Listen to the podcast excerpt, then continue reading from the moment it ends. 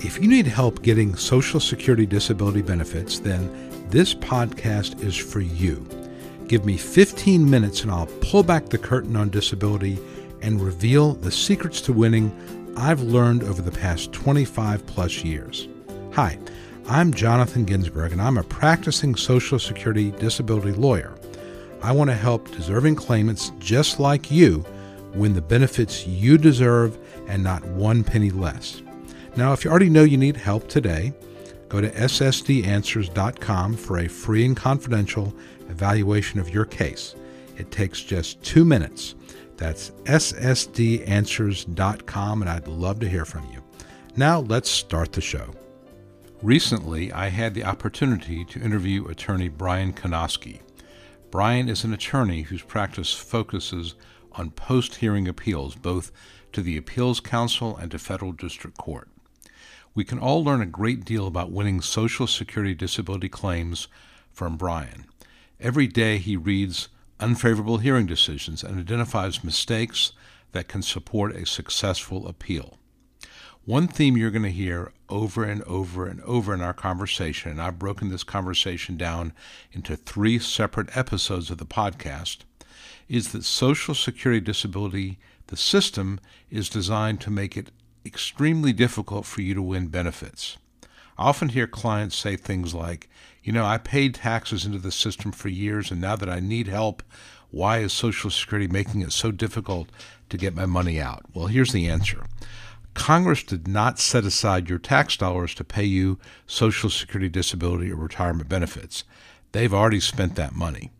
So every dollar that they can save by delaying or avoiding paying you, they can spend on projects that win them votes. Paying disability benefits to a struggling fa- family in any town America does not win congressional elections, but building an unneeded post office and creating jobs for construction workers and postal employees does.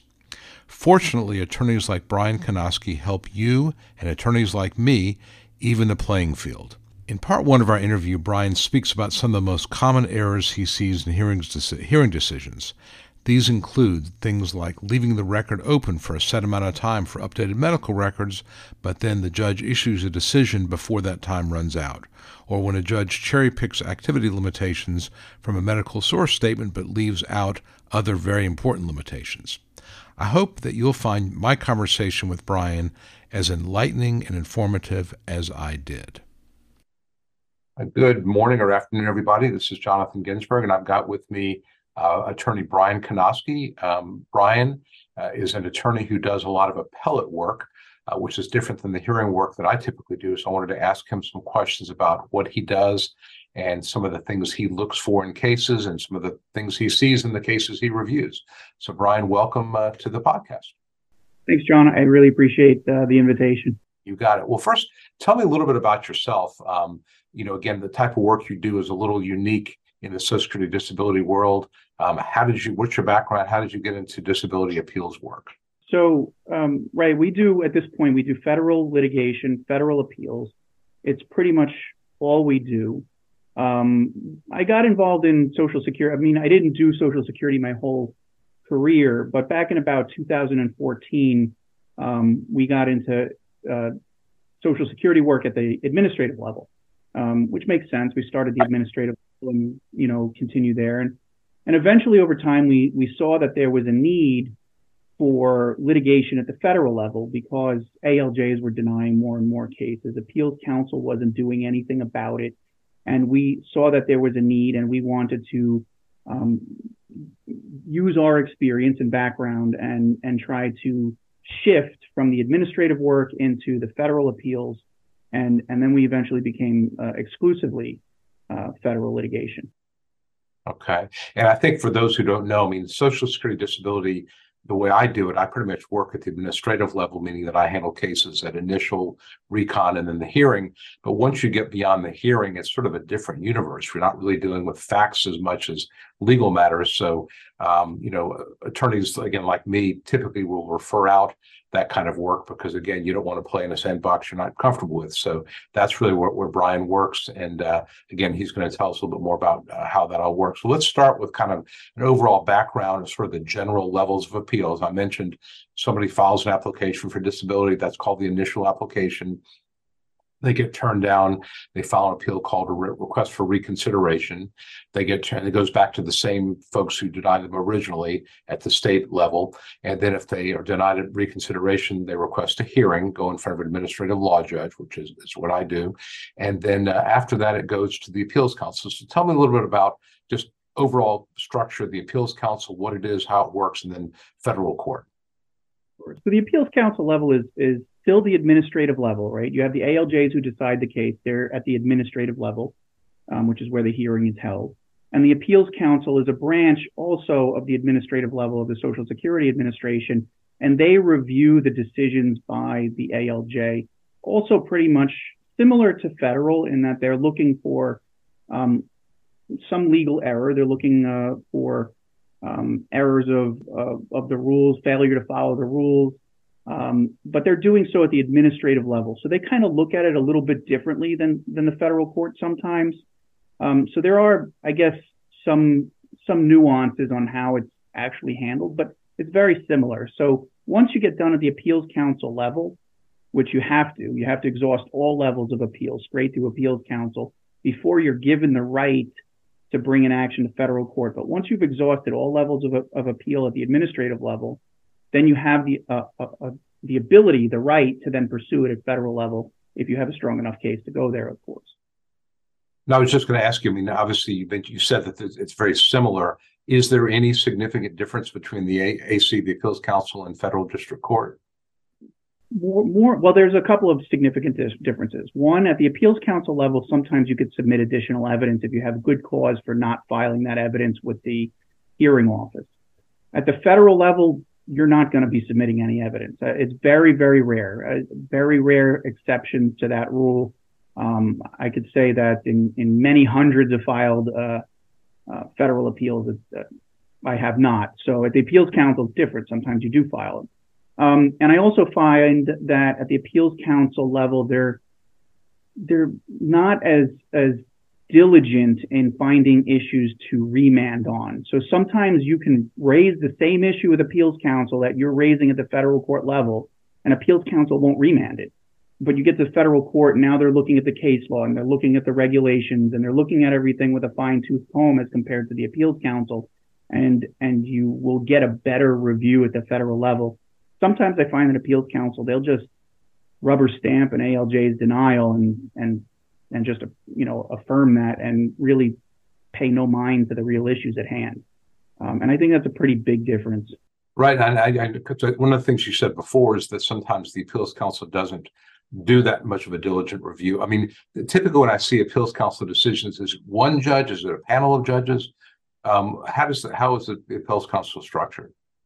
Appeals council typically it's typically one judge. Uh, the federal court also one judge, unless you get to the circuit, then sometimes it's a three judge panel.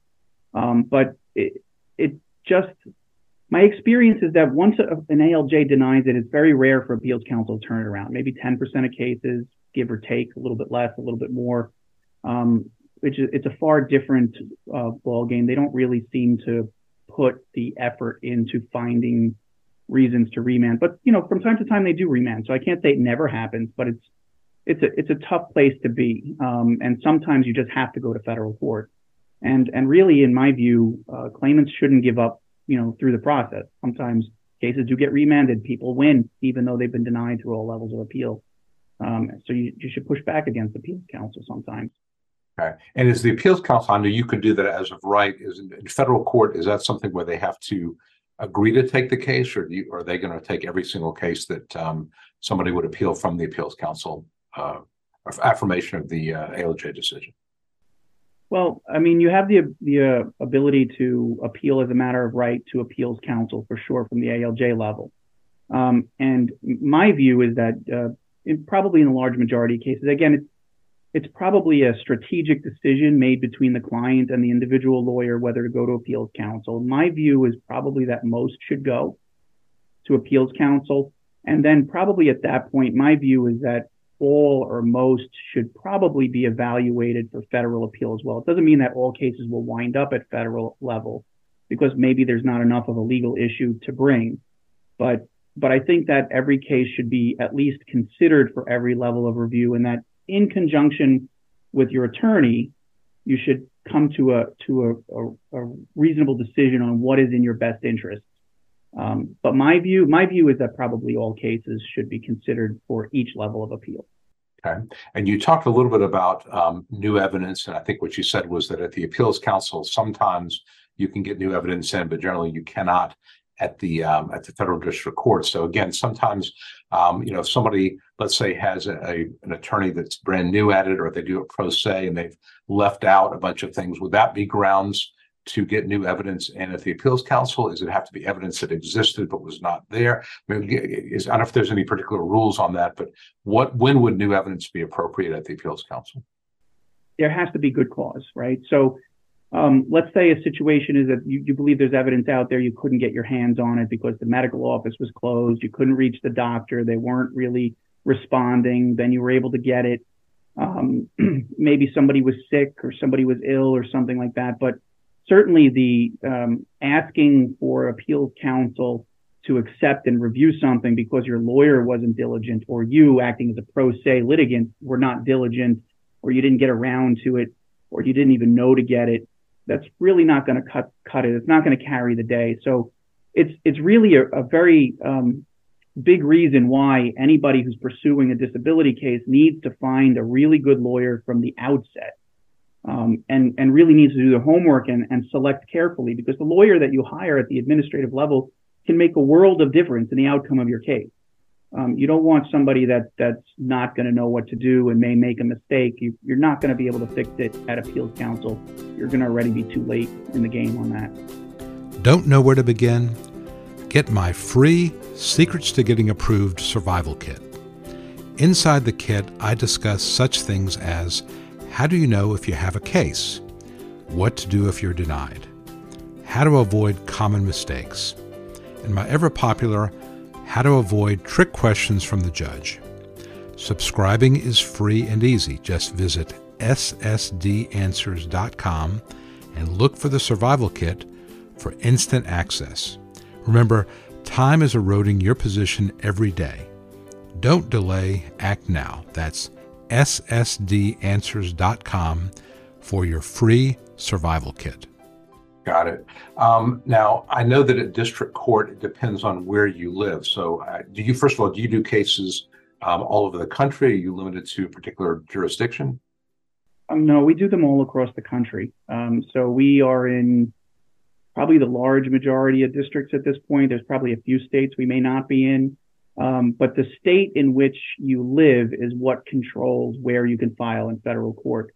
So, you know, if somebody's living in one state, let's say they're they're living in in Georgia today, um, and you litigate the hearing in Georgia, and then you file for appeals council. While the appeals council case is pending, the client moves to Nebraska. Um, it, when it comes time to file at federal court, assuming there's a case and the case proceeds, um, yeah, they're they're going to have to file in Nebraska. So that's that's where it's your your home residence uh, that controls where you're filing, and that can make a difference. I was going to say because I mean, this really comes down to the different circuits, the federal circuits. Um, and is there a, a substantive difference between the, amongst the circuits as far as the case law and the rules in, in Social Security, or is it pretty similar? On its face, they're the same, but in practice, on how they're applied, it's sometimes different. Um, right. So uh, you have some jurisdictions are a little bit more lenient than others. So on the same issue, you might be able to win in one jurisdiction, but not the other. Um, also, some jurisdictions treat things a little differently. Like, as just a, an example, if somebody has some mental limitations, but they're not extreme, but they're a little bit in a, in a ALJ classifies them as mild. Some jurisdictions hold that mild mental limitations don't have to be in the RFC, the residual functional capacity. It doesn't really impact whether you can work. And other districts say that it does impact whether you can work. And the and the ALJ really needs to explain um, whether mild mental limitations are going to be in that residual functional capacity, whether they impact your work or whether they don't, and it has to be a much more thorough analysis. Bottom line is that where you live actually matters uh, when it comes to federal court. So the rules look the same on paper, but they're applied sometimes a little bit differently, which is quite surprising. You would think courts across the country would treat it all the same, but right. but it's not. Not, not at all. And, and, just for those who don't know what Bryan was, was, was referring to with, with a residual functional capacity, at the end of a disability hearing before the, after testimony, the judge will typically have a vocational witness and the judge will pose a series of hypothetical questions and will set out what they call residual functional capacity, what someone's capacity for work might be. And within that hypothetical, there'll be very specific limitations. So I think, Bryan, tell me if I'm, I'm wrong. What you're saying is that um, depending on the way those questions are worded, um, that may make a difference as to how the judge decides it. And if the judge words it incorrectly or doesn't get doesn't explain um, his or her reasoning in the decision, that could be grounds for appeal. Is that am I seeing that correctly? Okay. Um, all right. Tell me, let's get into more of the, the substantive, substantive type of thing. Um, what type of mistakes do you see that would lead to a remand? And actually, before I get to that, um, remedies at um, the appeals council and district court, these are going to be typically a remand back to the judge, but it could be an outright reversal and payment of the case. Is it mostly, I assume it's mostly remand. 99.9% of the time it's a remand to go back to the um, attorney that was handling the case at the administrative level to try to to win the case at that point after the remand, right? And, and, you know, it's always struck me as being odd. It goes back to the same judge who denied the case, um, and of course, you know, as as we all know, the um, you know the, the variations among uh, approval rates and judges can, can really vary quite quite a bit. Um, you know, there's some judges that approve 20% of cases and others that approve 65%. To some degree, it's kind of a lottery as to who you get, but it goes back to the same judge. Uh, first of all, why is that? Is there any particular reason why they send it back to the same judge, or just tradition, or is, there, is that codified someplace? In, in in my view, it should always go to another judge. I think so too. I think it's just the courts aren't going to tell the administration how to, you know, run their you know, run the administration. From time to time, they'll say switch switch judges when they think that there's been an abuse or the judge keeps committing errors. They will, but it's it's rare. They I think they just let the Social Security Administration decide which judge gets it, and it usually goes back to the same judge. Yeah, I, I had a case once where um, the case got remanded from federal court, and the judge, who has a very low approval rate, he approved the case but he wrote a footnote. I kid you not, it was a full page long, basically saying he's only doing this because the federal court is mandating that he do it. That he does not believe the claimant. He doesn't want to do it, but he's doing it anyway. I, I thought that was kind of funny, but uh, yeah, it, it's it is kind of odd to me that it goes back to this to the same judge. And again, my experience has been that um, when a judge gets a remand, especially back from federal court, you know the in, the implication is this is a case that probably needs to go the other way not always judges don't always pick up on that, but that that seems to be kind of the uh, uh, what I see most of the time. Because again, it can be a um, can be a lot of work and a lot of time um, to only go back to the judge to have them deny it again. Um, but you know, again, that's that's the that's the world we live in. Um, what type of mistakes, what type of errors in, in decisions that you see would be most appropriate for a remand? What are some of the mistakes that judges make? Judges make all sorts of mistakes. You, would be surprised. They make mistakes from failing to follow a rule. I've seen the judges um, grant an extension of time to give medical records and then choose to close out the case without even informing anybody they're closing out the case. That, you know, there's any number of reasons. Judges mess up for so many reasons, but there are, I guess, some more common issues that come up and some of them are uh, improper evaluation of medical expert opinions. Um, as part of the regulations, and ALJ needs to determine whether or not the medical expert opinion is supported by their analysis somehow or their uh, evaluation of the claimant or consistent with other medical records. And sometimes the ALJ won't even explain how it was supported by the uh, the doctor's um, evaluation, or it's not, or they don't explain how it's consistent or they will provide really bare bones analysis. So a lot of it has to do with uh, evaluation of the medical opinions. Um, sometimes the judge will find medical opinions to be persuasive. Say, okay, I, I agree with this doctor. This doctor makes sense and I agree, and the doctor will provide certain functional limitations, whether they're physical or mental. And then the ALJ won't include it in that residual functional capacity. Um, and, and so the, so it won't include. So you don't know how it's being factored in, that limitation is being factored in with respect to whether a claimant can work. The judge just ignores it.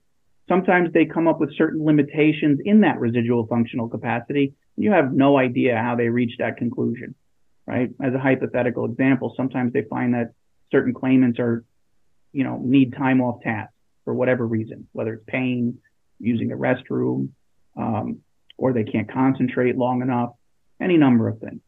And, and then they'll put in the RFC, the claimant must be off task 9% of the workday. Well, that's quite interesting because sometimes the vocational expert will testify claimant is, is not employable beyond 10% or 10% or greater. So the ALJ is picking 9% out of thin air. Based on what? So there's any number of reasons. Um, and, and you have to take a look at it could be mental limitations, mild mental limitations are not properly included. They love to ignore mild mental limitations and think that it has no impact when in fact it does have an impact. It impacts your ability to concentrate. It impacts your ability to interact with people in the workplace. But the, the list, it, it's really a laundry list of, of any number of reasons that an ALJ can mess up a decision and, and remand is required. And trust me, they, they, make a lot of mistakes. They make a lot of mistakes. And when you look at a decision, does it sort of jump out at you um, that this is a, a, mistake, or do you have to look at the full record? How, how do you kind of know that this is a case that would be um, appropriate for a remand? So I, I take a look at you can you could do it two ways, right? So different attorneys may take a look at it differently um, you can some attorneys may say i'm going to look at the entirety of the record which is very very time consuming um, my view is that you can find errors within the four corners of the alj's decision usually the, the, the errors will jump right out at you just just on the decision itself sometimes then you'll see the error and then you'll look to the record to confirm that it's an error like sometimes the judges conceal the errors so they'll talk about a medical opinion and they'll say the, the medical opinion is persuasive because it's supported by and consistent with the record. And that's it. They won't have anything else. So you don't know what the doctor actually opined to. You don't know if the doctor said what limitations were there. You don't know what the limitations were that were assessed. Now you have to take a look at the record, right? Because you, now you're taking a look to see, okay, the judge found this doctor persuasive. What were the limitations that were assessed and were they in that residual functional capacity? Did it, should it have impacted this person's ability to work? And when you take a look, you actually find that sometimes they don't include it in the decision, kind of brush stroking over it. And yet there's all sorts of limitations that just didn't make it into the decision. So it's kind of like a combination. I would say 90% of the time you can make a decision on the ALJ decision alone. And then you have like a 10% of cases where you need something more, something in the record, something in the medical opinion, something in the VE testimony, vocational expert, something. Yeah, and obviously, well, I've seen decisions where a judge will cite the what the doctor said, but you know, will take one third or twenty percent of what the doctor said, and then leave out the other eighty percent. You know, that includes a lot more limitations and kind of cherry picks it. Um, so yeah, I mean, I, I definitely have seen that that happen before. Well, that's a wrap for today's episode. Subscribe to this podcast for regular updates at iTunes, Google Play, Stitcher, or wherever you get your podcasts. And if you found this podcast useful, then please give me a five star review because it helps others see the value of my information. Thank you in advance. For a 100% free and confidential evaluation of your case, visit ssdanswers.com. That's ssdanswers.com. Don't delay, act now.